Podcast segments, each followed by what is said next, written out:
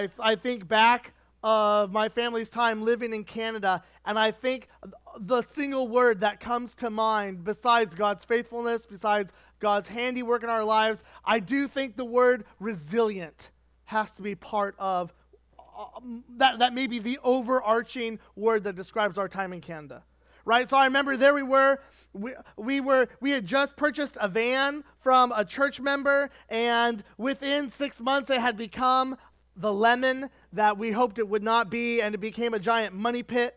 And so, living in another country, we did not have uh, credit estab- established long enough to, to um, have uh, the, the type of, of benefits that we have here and, and not having enough money saved up for a new to us vehicle. Uh, I remember that we applied to like 15 credit agencies for a car loan, and only one would approve us. And it was at like a 24% interest rate.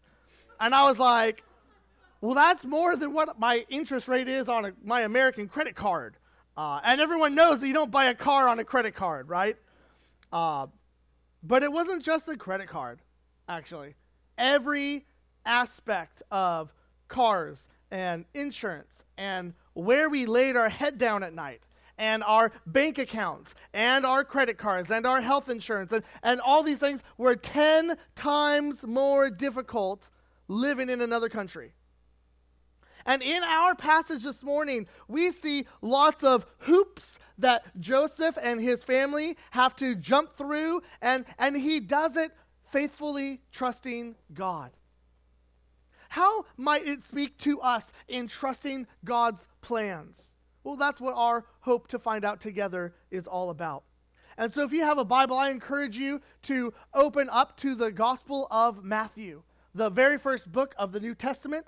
If you don't have a Bible with you, that is perfectly okay. Inside our bulletin, in our sermon notes, we have the passage that we're going to be looking at. And so you're able to look at the very single thing that we're going to be spending time together doing. And we do this every single Sunday, not because we think that I'm the smartest person in the room, because we know that's not true.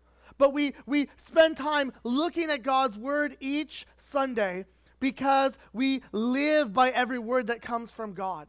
And, and we believe that God's word, being attended to with God's spirit, actually does something in our lives that is transformative.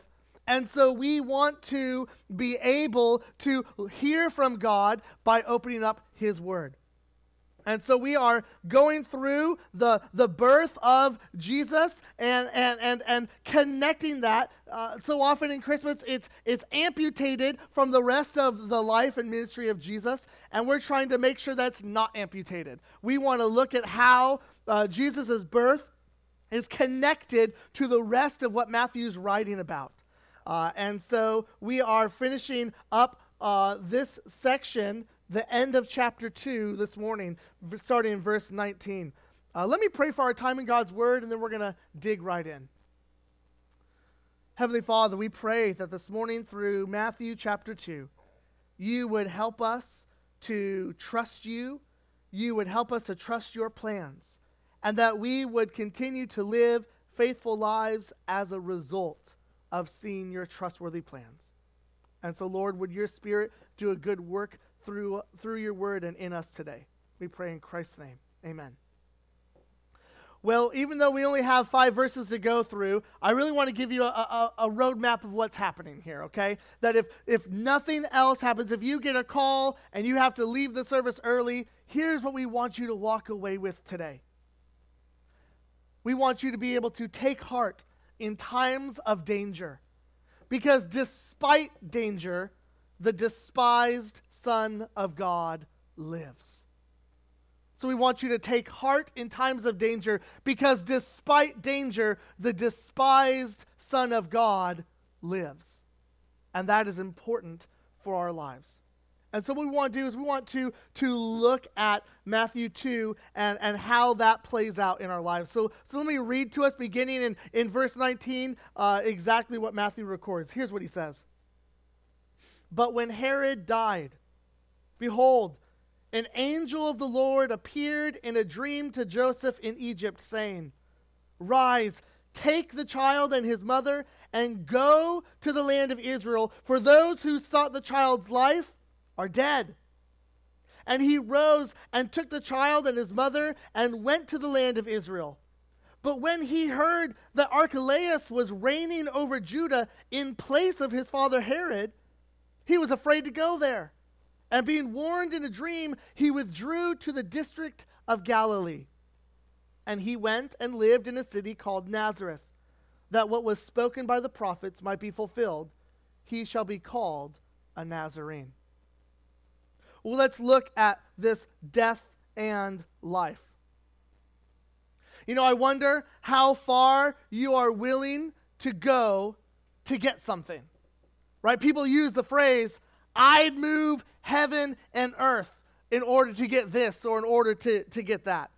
Often, I think people think of God and his plans too uh, short sightedly, actually right? I, I, like to play chess. I, I like chess, and I lose a whole bunch of times. Uh, but I've realized that the games that I win are the games that I can see three or four moves ahead, not just the immediate.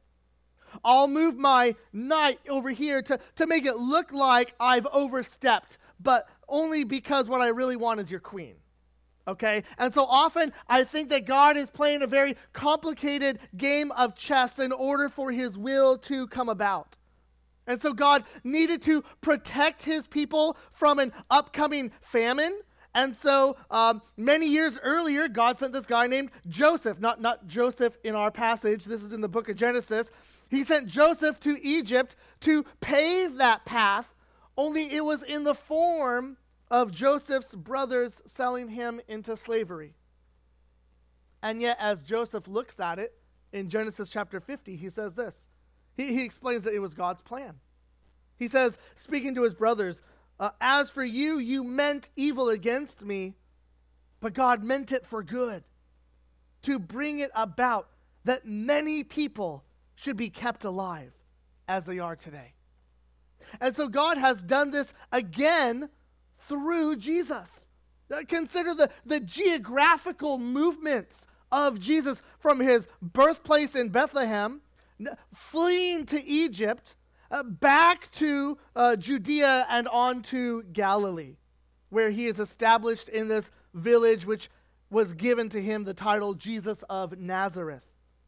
Jesus isn't racking up frequent flyer travel miles, uh, but, but through these dreams from God to Joseph, God is intervening to protect his beloved son. God is intervening to protect his beloved son, with whom the Father is well pleased. Jesus is God in the flesh, God with us, as we've already been singing about. Emmanuel, the, the Son of God out of Egypt, whom he has called.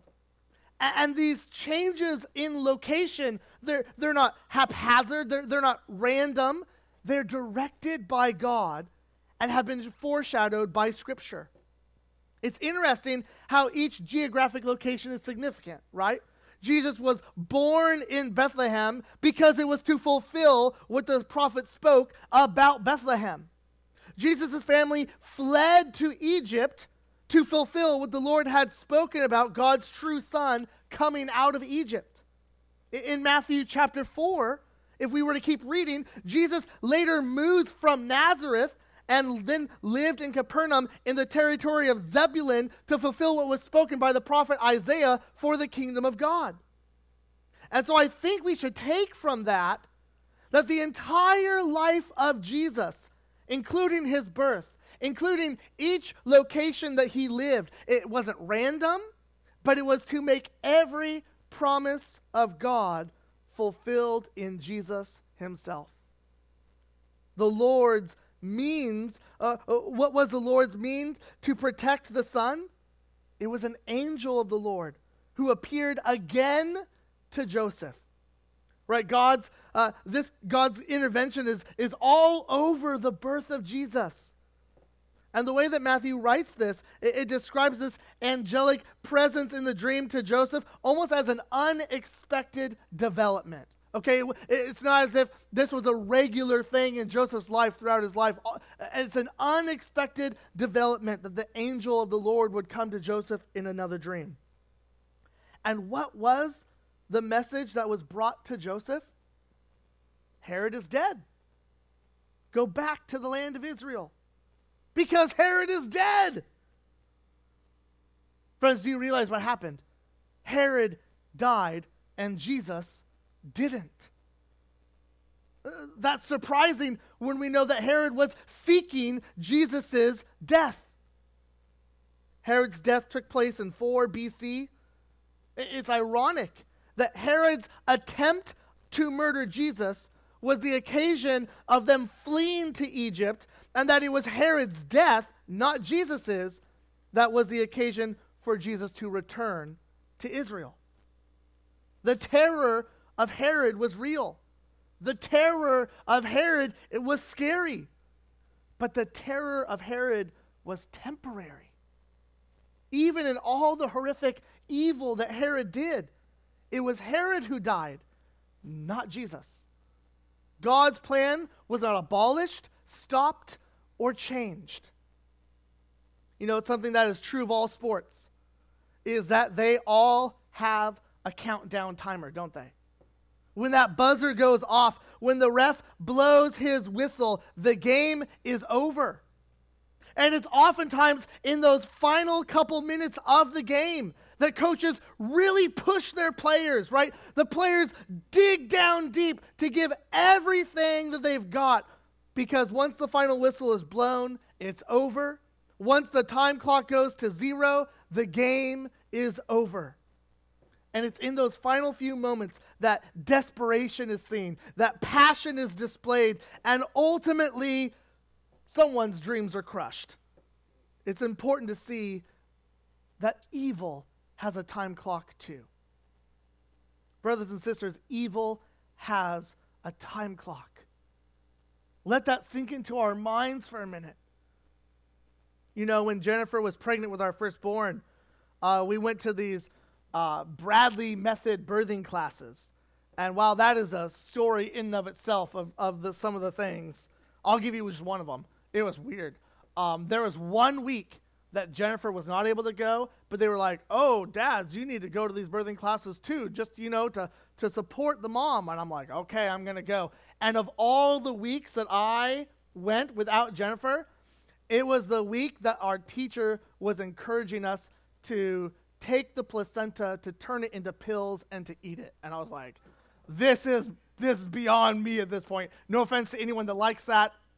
I hear it's supposed to be helpful. But so so so we're at this birthing. I'm taking these birthing classes with Jennifer because I'm being a supportive husband, and like, uh, uh, one of the great things that came out of this was that this lady was reminding all the pregnant moms that women's bodies were made to give birth, and that the contractions are hard, but they are short, and that they can get through each one.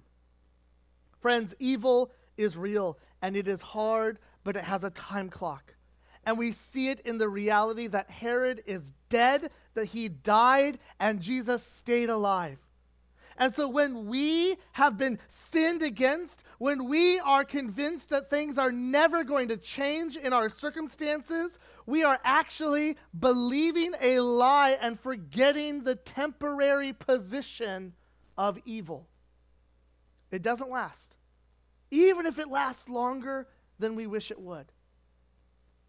In fact, I'm convinced that we respond in anger towards others.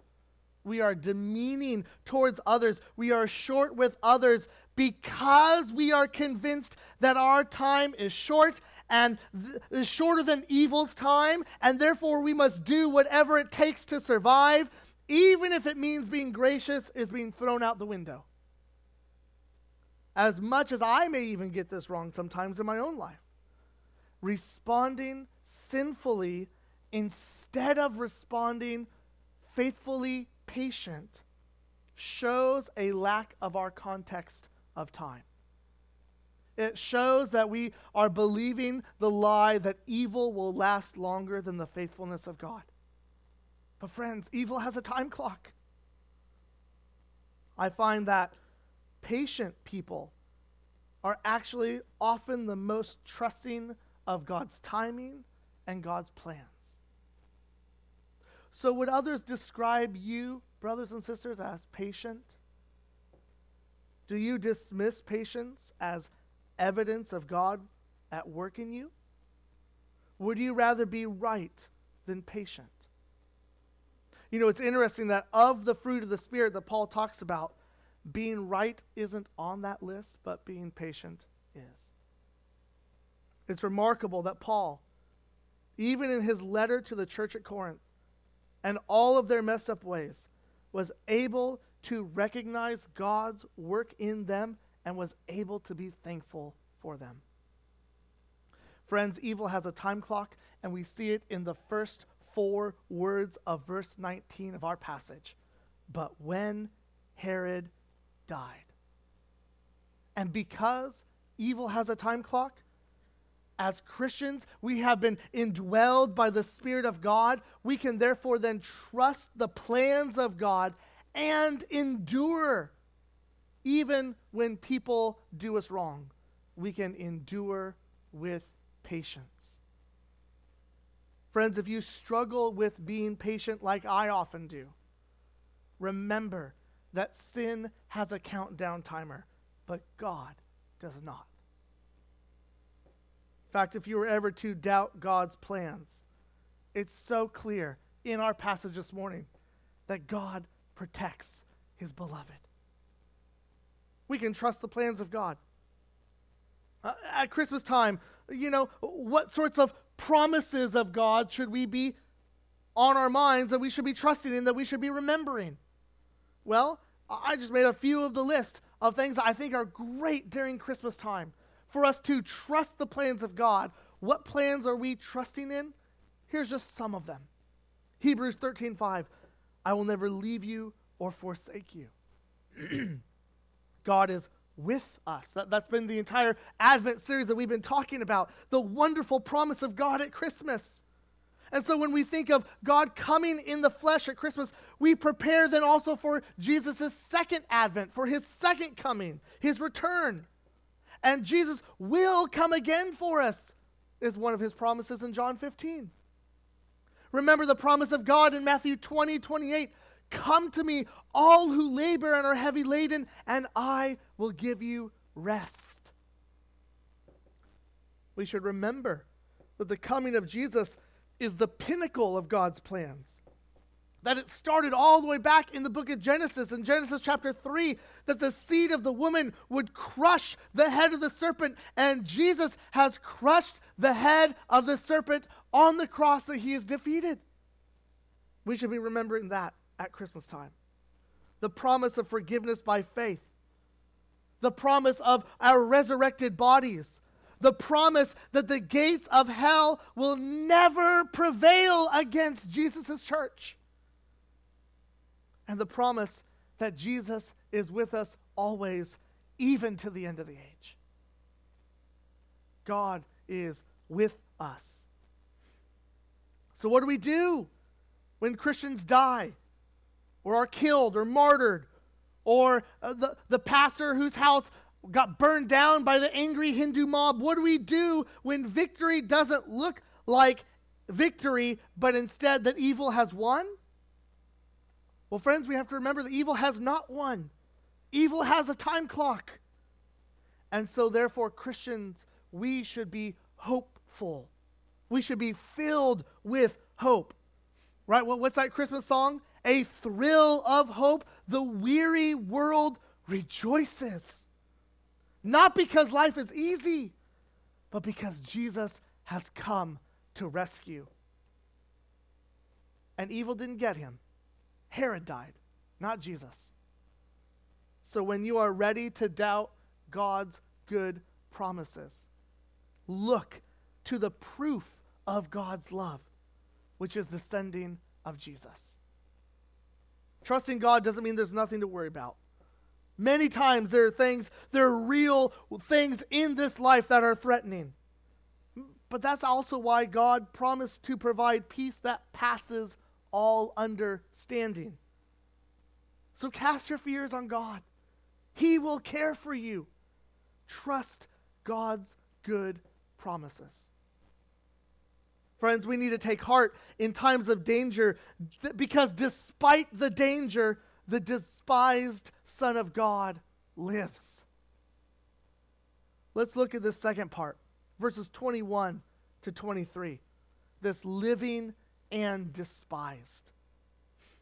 Whenever I, uh, uh, uh, I'll just be really honest with you guys. In my entire Christian life and experience, I have never had an angelic messenger in my dreams.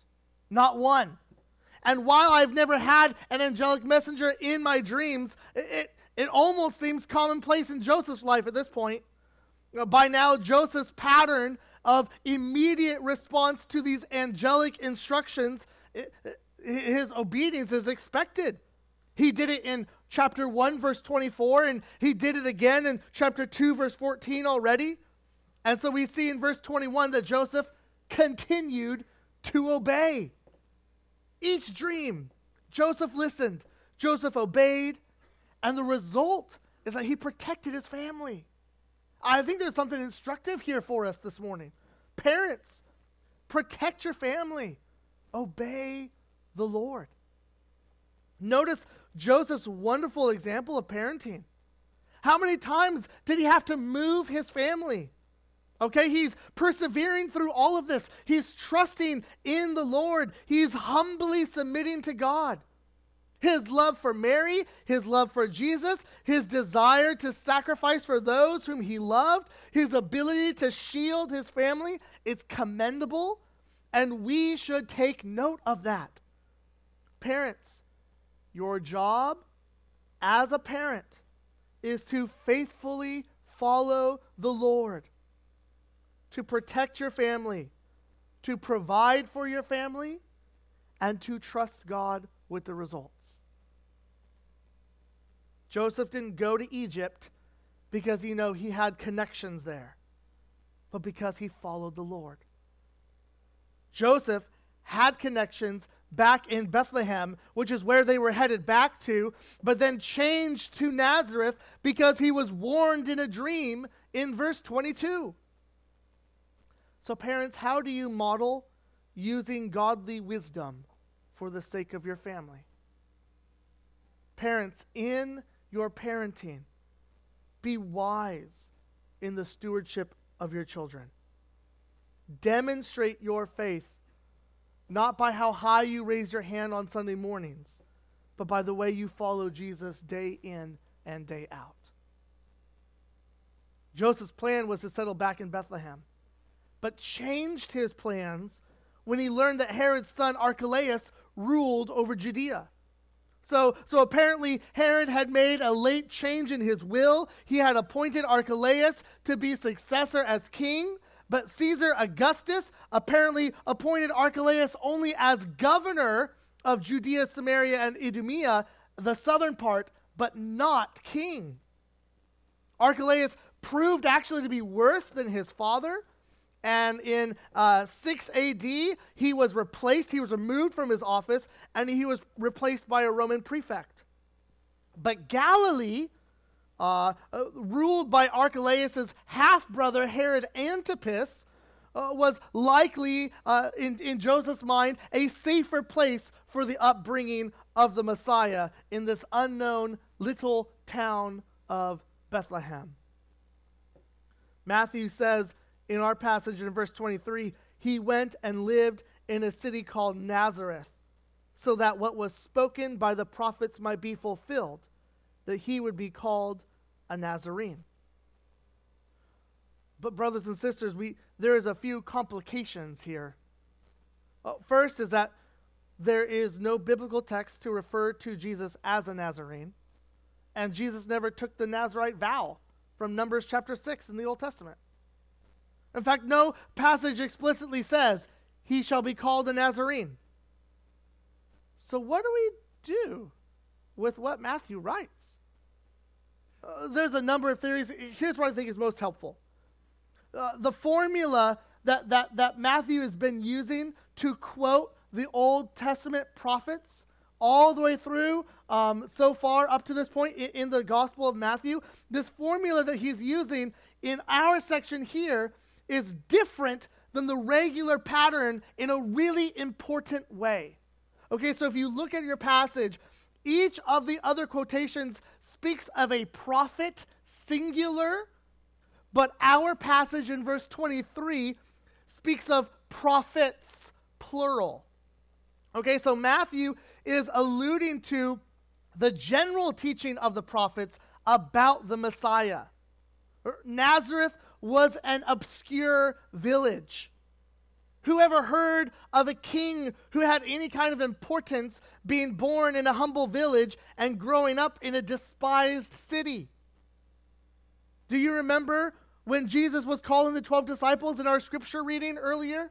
Jesus called Philip to follow him, and then Philip went to Nathanael, and in John chapter 1, verses 45 and 46, Philip found Nathanael and said to him, We have found him of whom Moses in the law and also the prophets wrote, Jesus of Nazareth, the son of Joseph.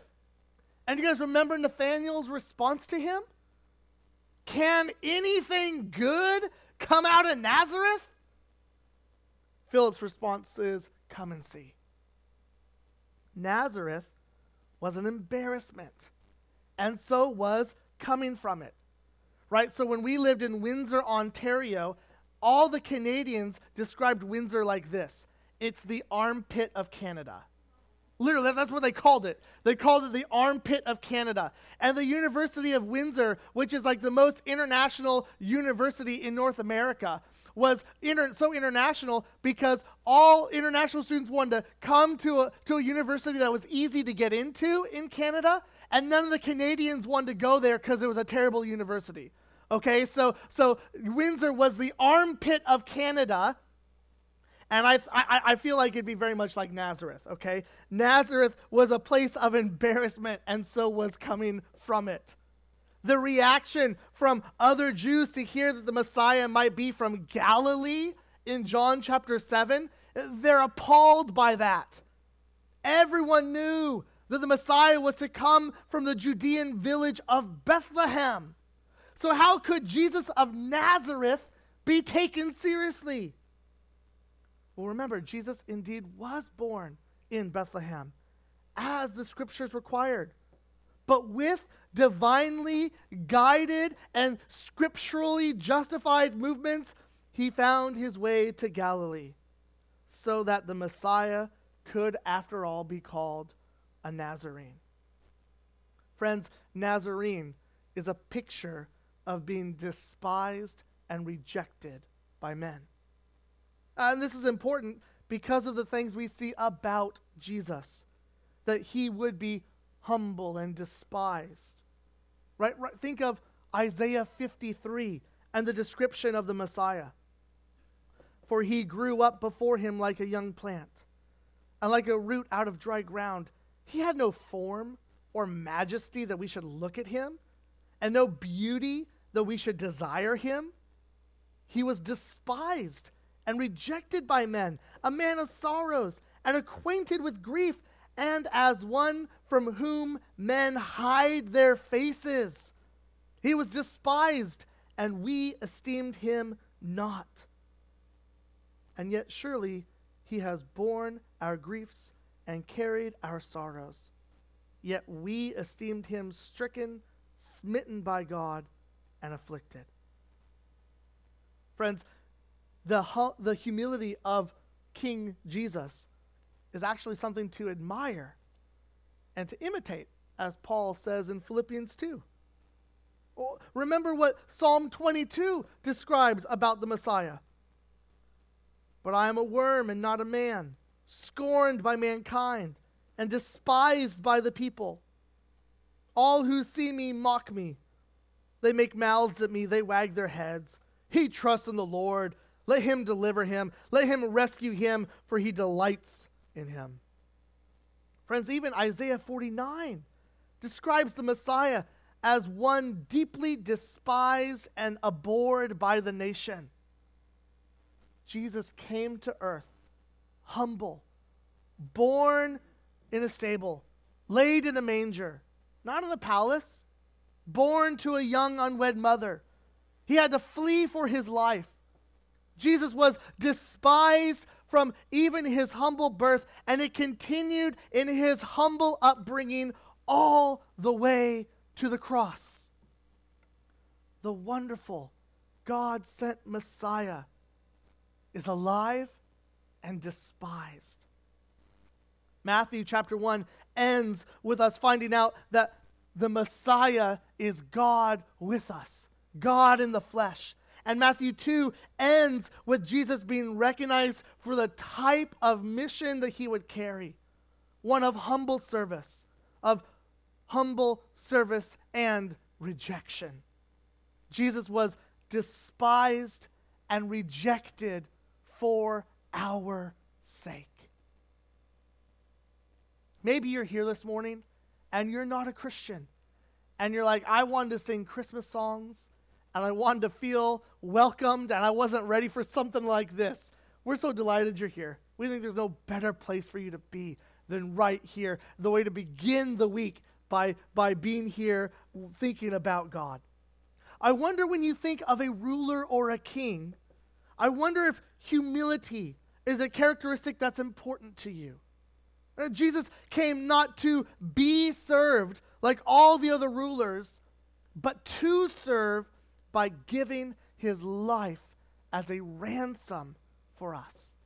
See, the reality is that every person has incurred a debt against God because we have rebelled against him. The Bible calls our debt sin. And so uh, Jesus has come to serve by taking the penalty of our sin, by going to the cross and dying for our debts, our sin. But because Jesus is the Messiah, is God with us, he defeated sin, defeating death. He rose victoriously from the dead, and he calls us to turn from our rebellion against him, to then join him and his followers in living out the kingdom of God in our very lives. He promises that for all who do, we will be with him one day forever. And Jesus, ironically, the one who Herod tried to kill, the one who willingly gave his life up on the cross, then defeated death, and he is the only king whose throne is forever. It will never end. Every other ruler or leader will cease to be the ruler except Jesus. So if you're not a Christian this morning, won't you come and find forgiveness from Jesus?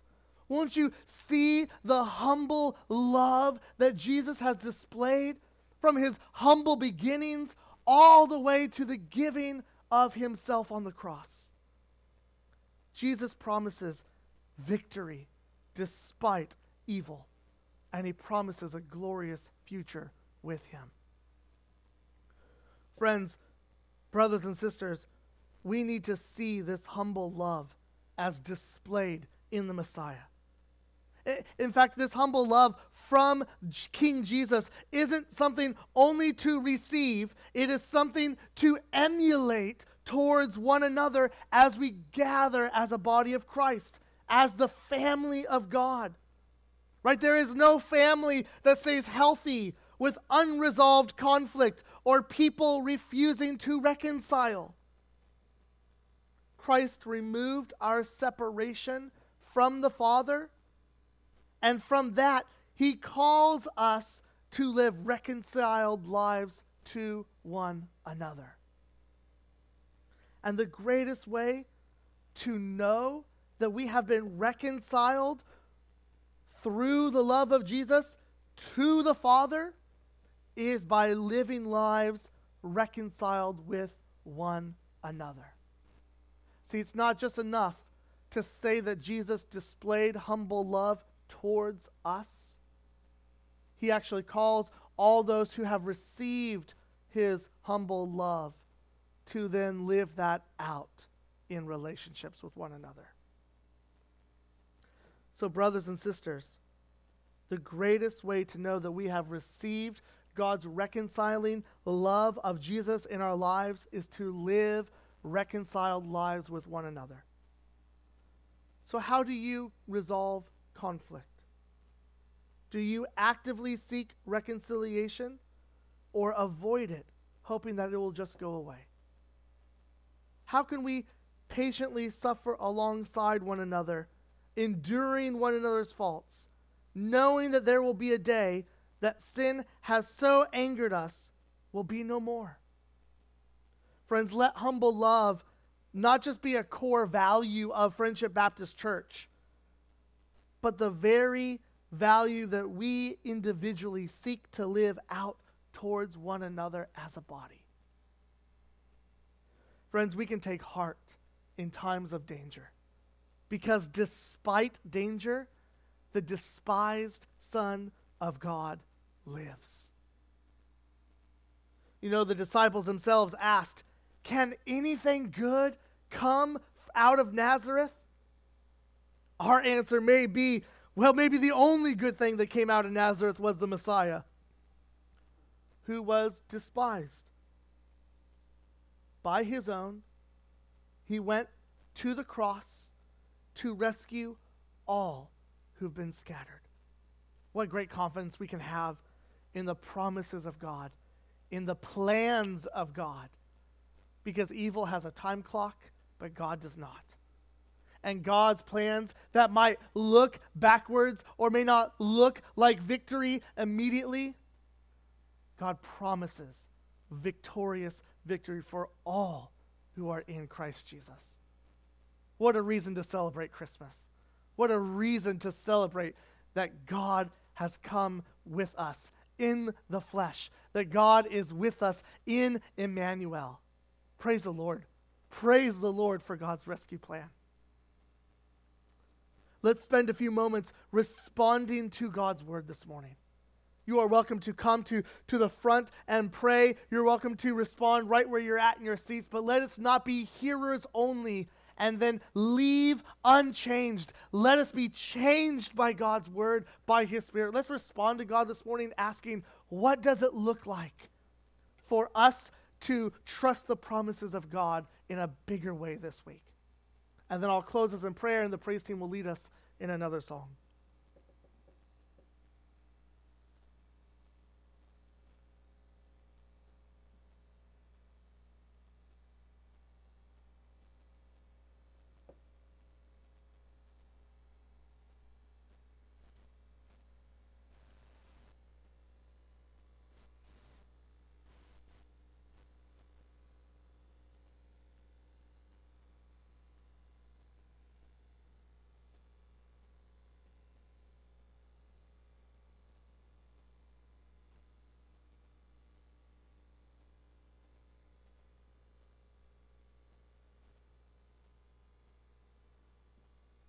Heavenly Father, how good are your promises. How wonderful that all of your promises from the Old Testament have been fulfilled in the person of Jesus. That, that all of your promises find their yes and amen in King Jesus. And God, how short sighted we are when we quickly forget that we can trust you every turn of the way how quickly and foolishly we forget that in every hardship, Lord, you are reigning as king and we can trust you. Not just with the outcome, but even in the moment of that pain. And so, Lord, would you help us whether we are struggling with relationships in family, extended relationships with the holiday, whether it's tr- troubles at work, relationships with a tough boss, whether we have just broken off an engagement, whether we are dealing with the death of a loved one. Lord, whatever hardship we are feeling, Lord, may we trust you. May we trust you with all that we are. Trust that your plans are good and that you are faithful and that whatever evil we encounter, Lord, has a time clock. Help us to trust you. We pray this in Christ's name. Amen. Let us stand.